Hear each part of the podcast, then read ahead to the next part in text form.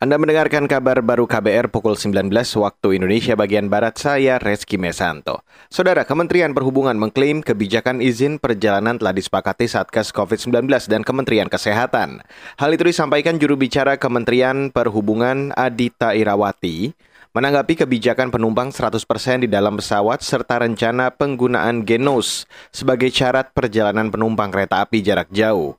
Genos adalah alat mendeteksi COVID-19 dengan menggunakan embusan nafas buatan UGM.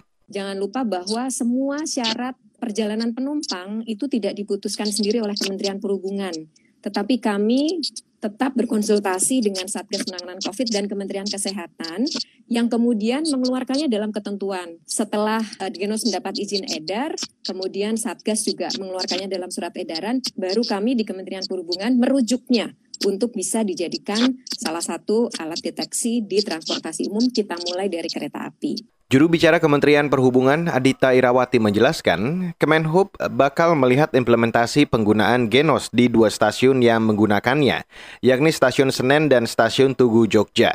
Kata dia, tak menutup kemungkinan digunakan di bandara. Sebelumnya, Kementerian Perhubungan mengizinkan tingkat keterisian penumpang pesawat mencapai 100 persen. Kebijakan Kemenhub itu dinilai berbagai kalangan kontradiktif dengan kebijakan PPKM yang bertujuan membatasi aktivitas masyarakat guna menekan laju penularan COVID-19. Sementara itu, saudara, pemerintah segera membuat pos komando di daerah guna memaksimalkan penerapan pembatasan kegiatan masyarakat atau PPKM. Juru bicara Satgas Penanganan COVID-19, Wiku Adisasmito mengatakan, posko ini akan melibatkan banyak kalangan untuk menertibkan tingginya mobilitas masyarakat. Kebijakan pembatasan kegiatan masyarakat saat ini juga diperkuat dengan strategi baru yang dicanangkan oleh Satgas Penanganan COVID-19, yaitu POSCO atau Pos Komando, yang akan tersebar secara nasional di tingkat desa dan kelurahan yang dipimpin oleh kepala desa atau lurah, dan posko ini beranggotakan Satgas dari unsur pemerintah daerah, TNI, Polri, tokoh masyarakat, tokoh agama, serta pihak lainnya.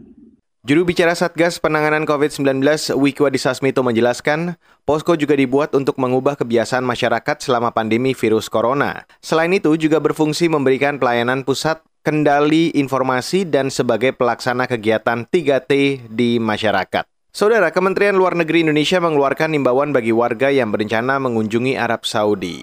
Himbauan ini dikeluarkan setelah Arab Saudi mengumumkan larangan penerbangan dari 20 negara ke negara itu mulai malam ini. Langkah itu diambil Kementerian Dalam Negeri Arab Saudi setelah temuan varian baru virus corona yang lebih menular. Namun diplomat dan tenaga kesehatan yang berasal dari 20 negara yang dilarang tadi tetap diperbolehkan masuk sesuai aturan yang berlaku di Arab Saudi. Dalam situs kemlu.go.id, Kemlu juga mengimbau WNI terus memantau perkembangan kebijakan otoritas Arab Saudi maupun negara-negara lain di seluruh dunia melalui aplikasi Safe Travel. Demikian kabar baru KBR saya Reski Mesanto.